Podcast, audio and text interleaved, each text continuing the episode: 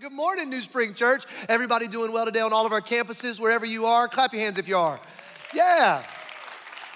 Well, uh, hey, listen, we're just going to stay in the clapping deal. I got to do a couple of celebration moments right here at the top, but I want to look in the camera. I want to welcome you if you're at one of our 14 ga- gathered locations.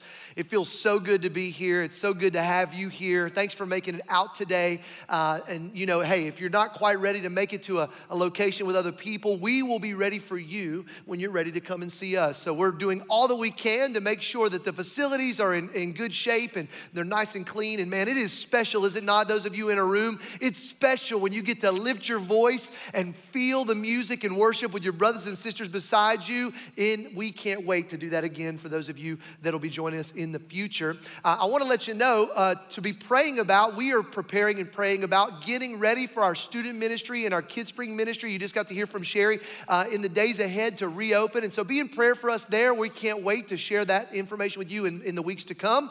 And uh, excited about that. But listen, I got to start with a moment of just quick celebration. It's around this number. So uh, if you know what this number represents, you can shout early. If you don't, I'll tell you in just a moment. It's this number right here 118. That number was the amount of souls last week that responded for the very first time, asking Jesus Christ to be the Lord and Savior, being born again moving from death to life, stepping into a life giving relationship with the Lord. And we just, again, there's been a lot of things happen in 2020.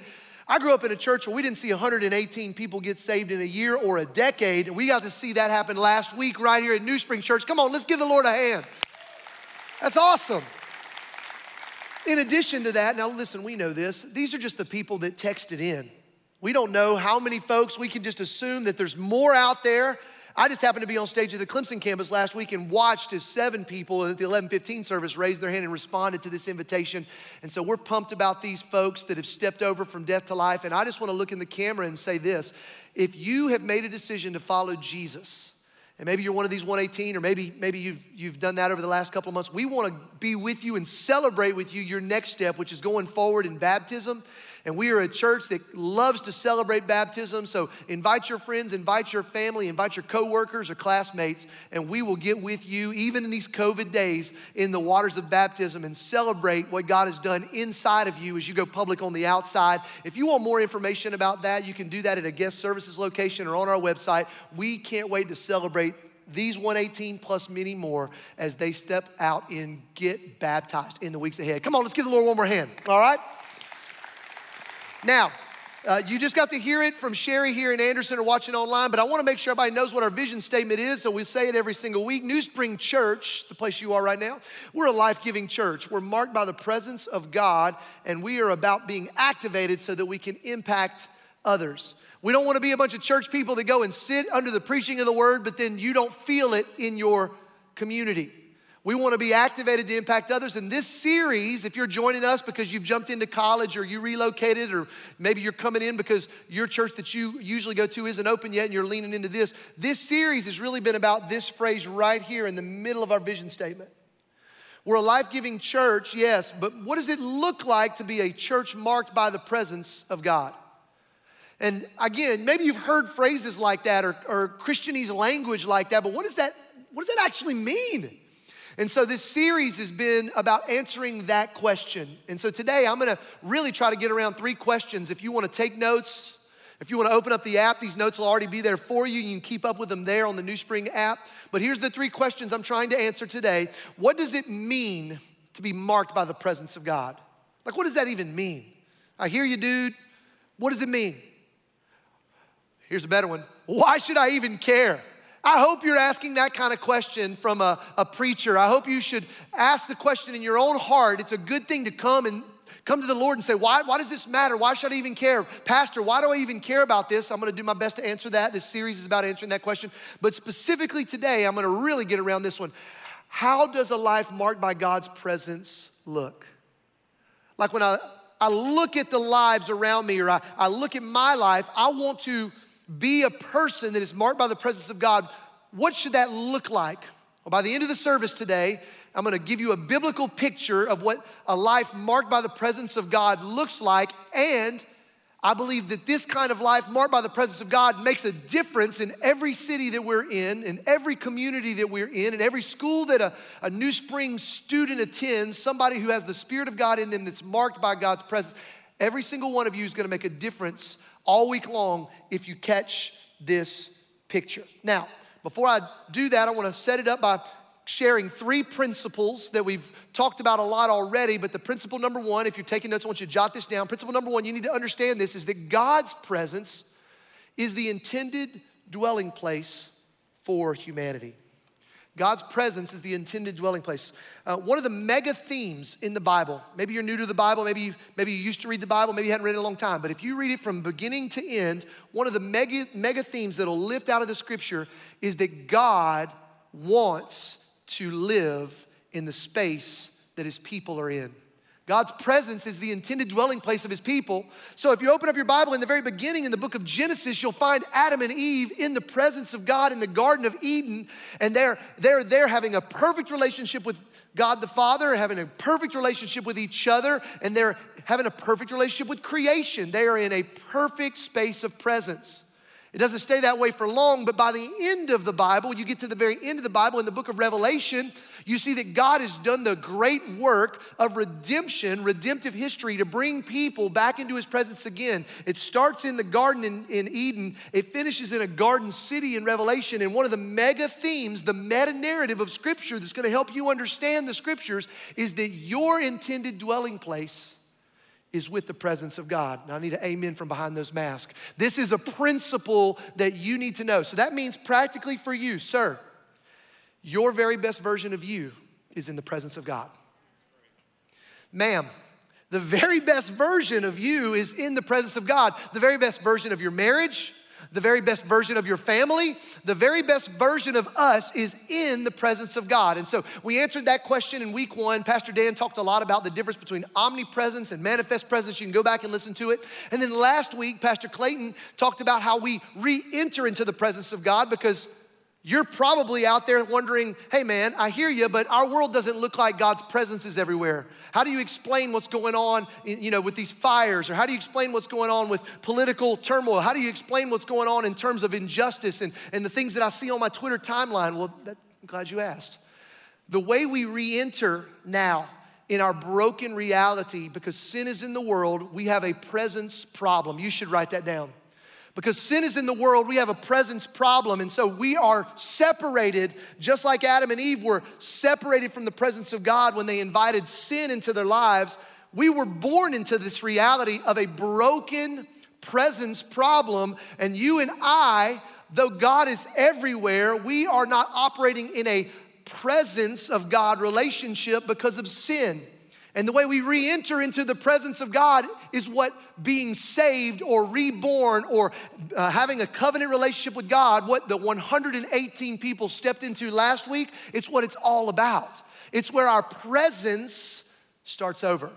And so, what I'm trying to do today is understanding all of that. How do we now, if you're a Christian, how do we lean into and how do we cultivate more of God's presence in my life? In my family, in my home, in my marriage, in our communities. And that's what I want to talk to you about today. Now, if we do this, I've got to tell you that we've got to first talk about body language. Body language. Now, um, I don't know if you've done any research on this, but I have read up a little bit on this. And UCLA, just a few months back, um, did some research on communication and how much of the message of one communicator actually gets across to the intended audience and, and measured how that message is communicated. And it's no surprise, probably to many of you, that the words we use only represent 7% of the communicated message. So, this is why you have to repeat what you're saying, mom and dad, over and over and over again to your kiddos, right? I, how many times do I have to tell you? Well, you're gonna have to tell them a lot more, sir, uh, because they're only hearing 7% of the message with the words we use. Ready? The other 93% are made up of two primary categories 38% is in tone. So 38% of the message that you and I are trying to communicate is just based on the tone we use. The other 55% of the message we're trying to communicate is in our body language. So, this explains why so many people have such a hard time communicating messages on social media. There's no tone, there's no body language, there's just a lot of yelling or capital letters or lowercase letters or maybe an emoji from here and there. Uh, but the bottom line is, it's what's created such a vitriol, toxic world out there in the social media. Can I get an amen from somebody? And so, many of you, this is a message from the Lord, okay? You need to do a life giving thing and just get away from social media. It'll bless you. I took 40 days off just a few weeks ago, and man, it was like, wow, I'm really loving my relationships now. I'm loving the people that I can disagree with and not be disagreeable while I disagree with them. I'm loving having real conversations and real relationships instead of just yelling at people out there in the social spaces. 7% of the messages we communicate are heard through our words. 38% through our tone, 55% through our body language. And I want you to know this the same is true when it comes to scripture. Our body language is powerful. And in Exodus chapter 3, which is where I want you to turn your Bibles if you got them, we're gonna read about the body language that makes a massive difference in the life of Moses. So let me read it, okay? Moses in Exodus chapter 3, verses 1 through 6. Here's what it says. It says, Now Moses was keeping the flock of his father in law Jethro, the priest of Midian, and he led his flock to the west side of the wilderness, and he came to Horeb, the mountain of God. And the angel of the Lord appeared to him. Now, I got to stop right here because this is kind of cool. Um, the angel of the Lord. Anytime you see the angel of the Lord, not just a, an angel, but specifically the angel of the Lord, many times in the Old Testament, when you and I see the angel of the Lord, this is known as a Christophany Christ epiphany, a Christophany, i.e., this is known as theologians believe Jesus Christ was here in the Old Testament. Somebody say, wow, wow. So, and the angel of the Lord appeared to him in a flame of fire. Now, I'm circling flame of fire because we've talked about this throughout the series as well. God's presence throughout the scriptures takes on many different forms, but one of the primary metaphors for the presence of God in scripture is fire. And so, in the Old Testament and in the New, many times we see, and Pastor Clayton talked about it a ton last week, that the fire of God warms, it draws, it illuminates, it purifies, all kinds of great things when His presence shows up. And here's one of those accounts God's presence is there, Jesus is there, and He's talking to him out of the midst of a bush.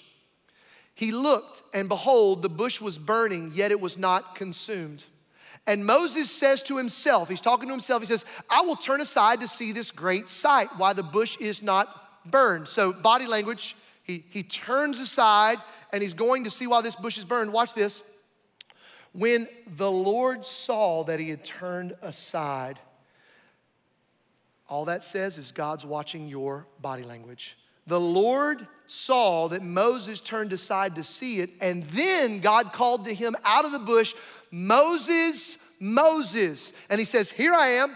Then the Lord says, Do not come near, take your sandals off your feet, for the place on which you are standing is holy ground. So, some more body language.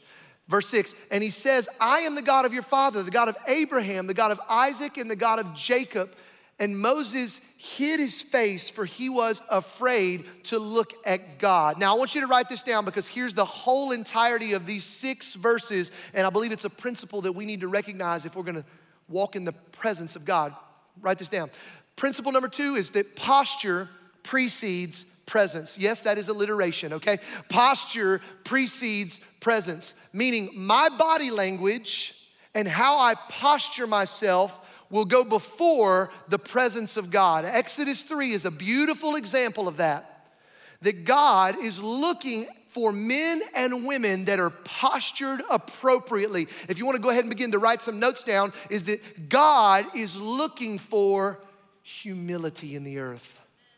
And as we look around the, the earth, one of the things that we don't see a whole lot of is humility, but I want to just encourage you that humility is beautifully um, um, tailored to fit everyone who would wear it. It is, it is better than a three piece tailored suit, sir. It's better than a high end fashion dress, ma'am.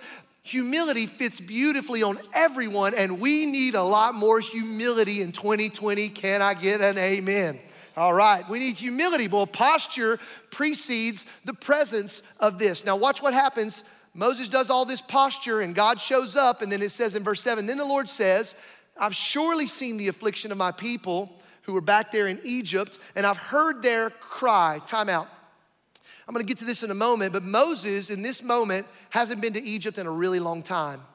He used to be there. He used to live there. He used to see the, the taskmasters and the beatings of all of God's people there. But he ran away from Egypt, and I'm going to show it to you in just a moment. And he had been living in the wilderness.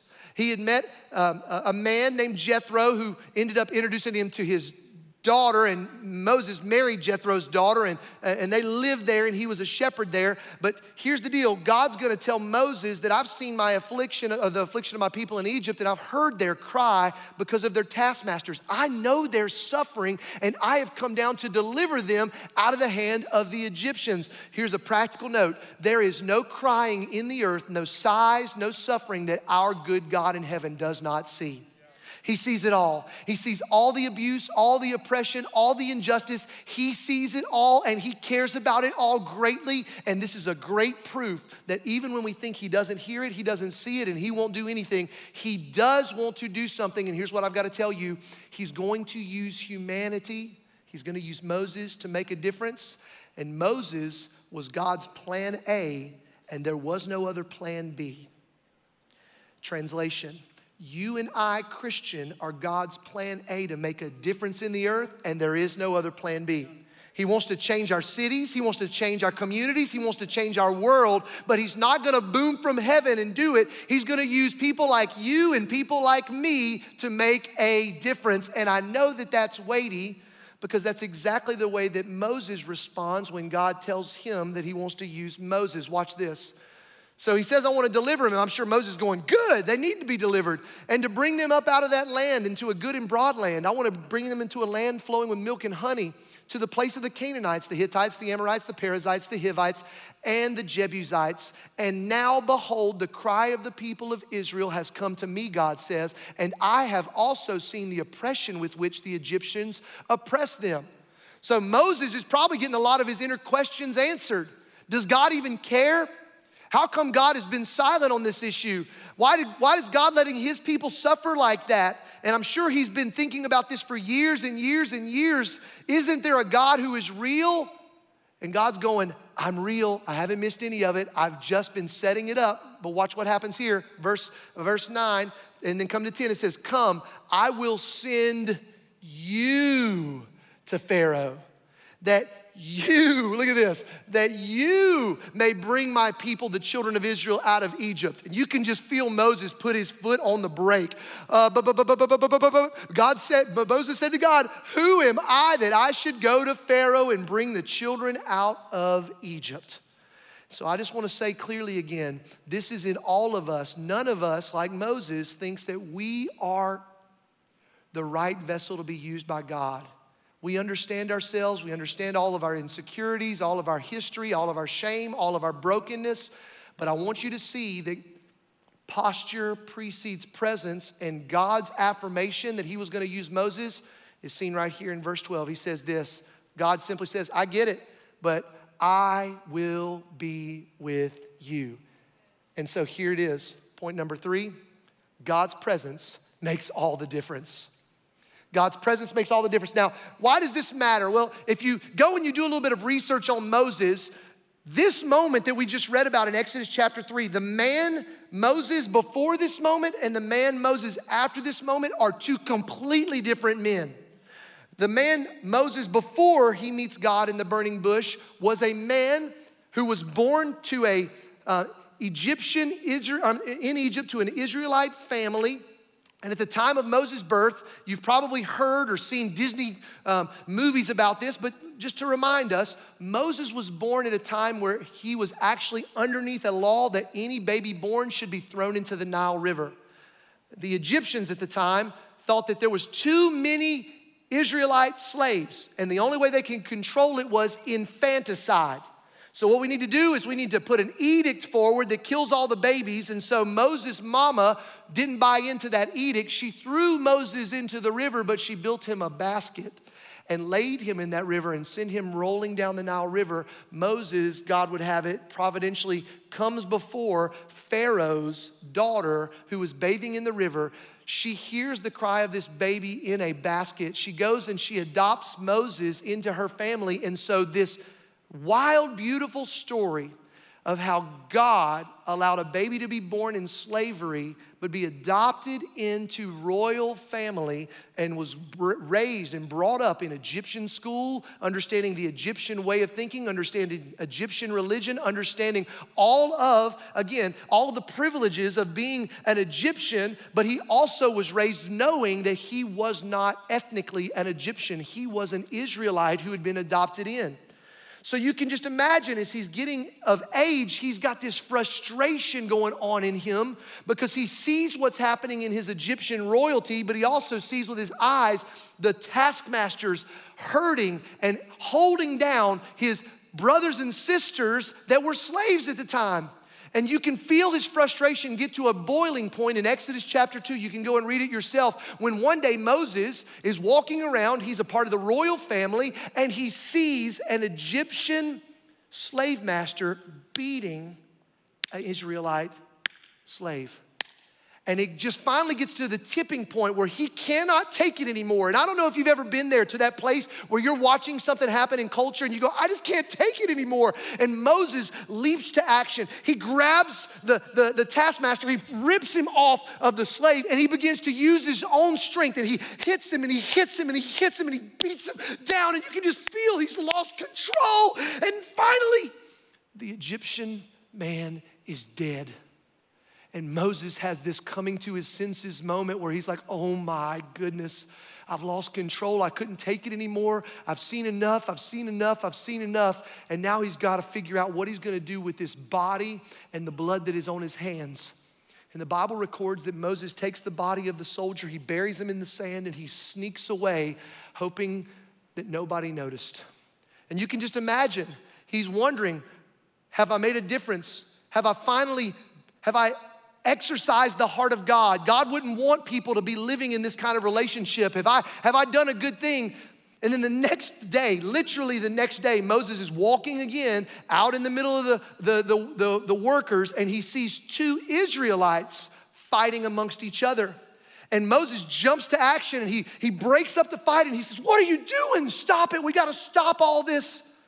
And the Israelites turn to Moses and they say, What are you gonna do to us? You're not even one of us. You, you're a privileged Egyptian royal adopted son. Are you gonna kill us the same way you killed that Egyptian yesterday? and Moses realizes it wasn't a secret, people knew, and he fled from that point into the wilderness and he lived there for years, decades, with just the replaying story in his mind of what does it look like for someone to make a difference? And then he meets God. And I want to come right back to this and tell us this God's presence makes all the difference. So he meets God at the burning bush and he humbles himself before God. His body language, it preceded the presence of God. And then now an old man doesn't have his own physical strength, but he's got the power of God. I want to say this clearly to you, okay? Listen, we have got to recognize that God wants to make changes in our earth, but he does not want to use your strength, he wants to use his strength through you. And so Moses gets up at this burning bush moment and he knows what it is to go into Egypt. I've seen the atrocities that you speak about, God. I experienced it myself years ago, and I tried to make a difference, and all I was left with was blood on my hands and shame in my heart and murder on my life. And God tells him something. He tells him that he's gonna be the one that goes with him, and that's gonna be the thing that makes the difference. And I wanna tell you the same because we live in a crazy world where there is a lot of things that need to be changed. But I want you to know that no way, shape, or form can we change anything if we're just grip, gripping our hands and, and swinging at the air and using all of our energy and all of our frustration. But, Christian, we have a better way, we have a higher way. If you really think about it and you look at the life of Moses, he freed one Egyptian slave in his own strength and when he decides to operate in the power of God, he, three, he freed three million Egyptian slaves. This is the difference that presence can make. And it's what's on offer to you and to me. Think about it. Moses comes back in. You know the story. You've heard it. You don't even have to be a Christian to have heard this story. He walks into Pharaoh's throne room after meeting God, and God assures him, I'm going to go with you. He goes into Pharaoh's throne room and says, I've met with the living God. He says to let his people go, and he meant business. Pharaoh laughs at him, says, Yeah, right, I am a living God, and I'm sure I'm stronger than your God. No way. And so Moses goes back to God. God says, I'm gonna do 10 miracles, but Pharaoh's not gonna call them miracles, he's gonna call them plagues, and uses these powerful plagues to free his people. The 10th plague happens, and on the way out, the Egyptians are trying to get the people out of there, all these slaves that are cursed, and they start literally emptying their pockets and giving them the riches of Egypt as they go. Think about this. They were all of a sudden given free gold, gems, all kinds of value as they go into the wilderness. Days later, Pharaoh changes his mind, sends his army out to get Moses. Moses and God's people are up against the Red Sea. God tells Moses to lift up his staff. He splits and builds a highway through the Red Sea. God's people walk through it, turn around on the other side, and watch the entire Egyptian army get demolished in a moment. God's presence made all the difference. They open up the rest of their history walking in the wilderness, and every single day, God feeds them in the morning with bread from heaven. We know it as manna. The Bible records that at night, God would protect them with a pillar of fire, his presence, and he would lead them in a pillar of cloud by day. God provided quail for them. He, he didn't let their shoes, their natural resources never ran out while they were there. And ultimately, Moses gets to the end of this journey he gets all the way, check this out, all the way back to the mountain where God had met him before in that burning bush. And God tells him he's about to lead the people again into that promised land that he'd been promising them. They were gonna get to live in houses they didn't build, they were gonna get to eat grapes from vineyards that they didn't grow. They were gonna get all of this that they did not deserve. And Moses literally comes to a pause and he says, Wait, wait, wait, wait, that all sounds great, but I have learned in my life that there's one thing that matters more than anything. I don't care about your presents, E N T S, presence. I just want your presence, E N C. I want to show it to you. It's right here in the text in Exodus chapter 33. Look what it says. End of his life, Moses and God are talking, and, and the Lord says, My presence will go with you, and I will give you rest. Just a side note, when you go back and you look at the original language in Hebrew, this word right here is about as close as you can get to the word face the face of God, Jesus. It's a beautiful shadow in the Old Testament that I will go with you and I will give you rest. Another little side note how many of us are looking for rest and we just want peace in the earth? Well, God says peace comes not when your problems get less, but when my presence gets more. He said it right there. Rest, shalom, is tied to the presence of God. You and I need it. And then he goes further and he says, and, and he says to him, If your presence will not go with me, Moses responds, do not bring us up from here. Like I've learned, I don't want your gifts, I want you. If you don't go with us, I don't, I'm, we don't have anything.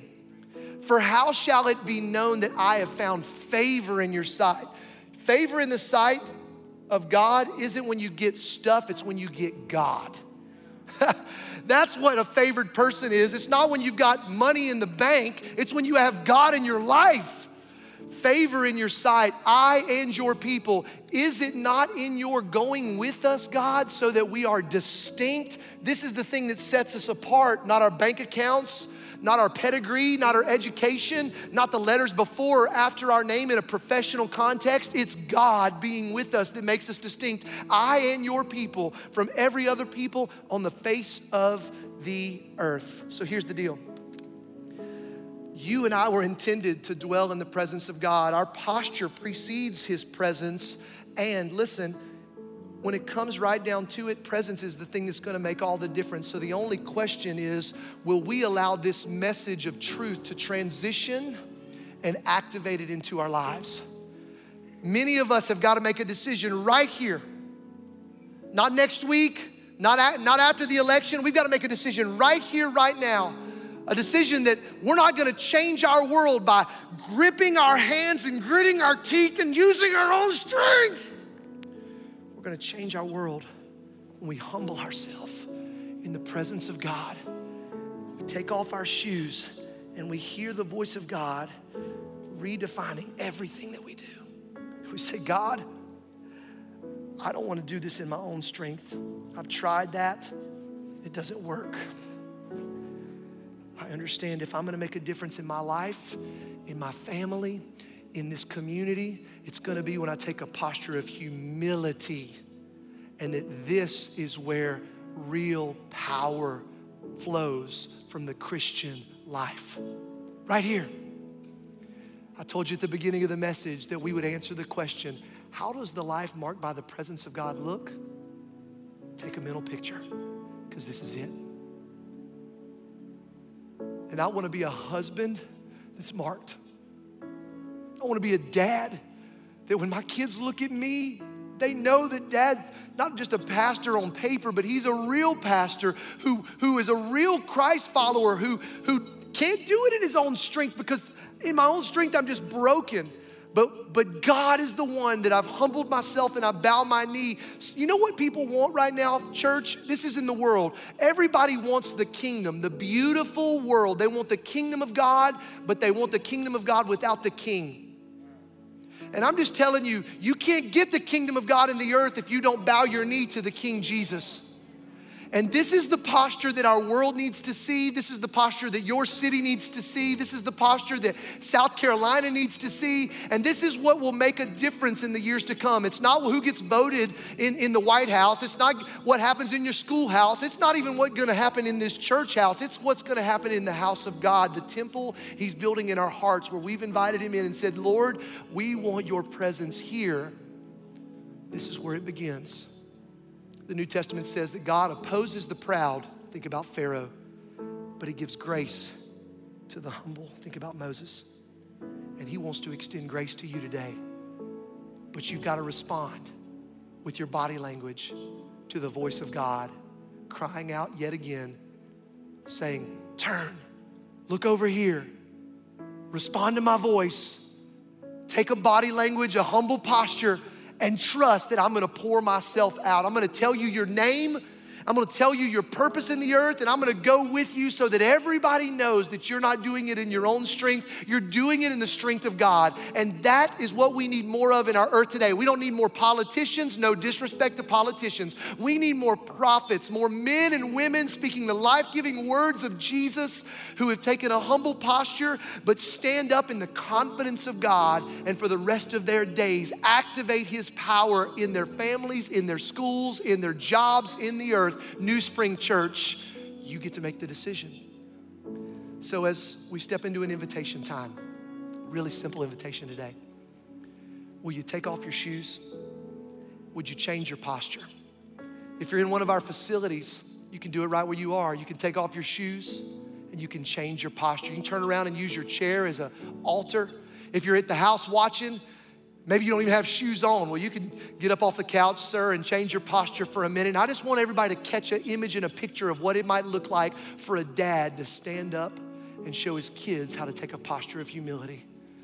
I want everybody to catch an image of what it might look like for a spouse to respond to this message and to get up in front of their husband or their wife and take a posture of humility. What could it look like today for a 13 year old son? To get up and say, you know what, I just want the presence of God. I want to be used by God. I don't want to use my own strength. I'm going to make a difference in my life and in my city, and I'm going to lead my family. So, whatever it might look like for you, I'm going to pray for us, and I'm going to invite you to take off your shoes and respond accordingly as we create just a little bit of space for the Lord to speak to us. Let's pray. Father God, I thank you. We thank you for your word. We thank you, God, that as we read your word, it reads us. We thank you, God, that you don't use professionals, you don't use perfect people. You use imperfect and broken people who posture themselves in your presence in humility. And so, Father God, I pray right now that as these holy moments happen, that we would feel your power flow back into our lives.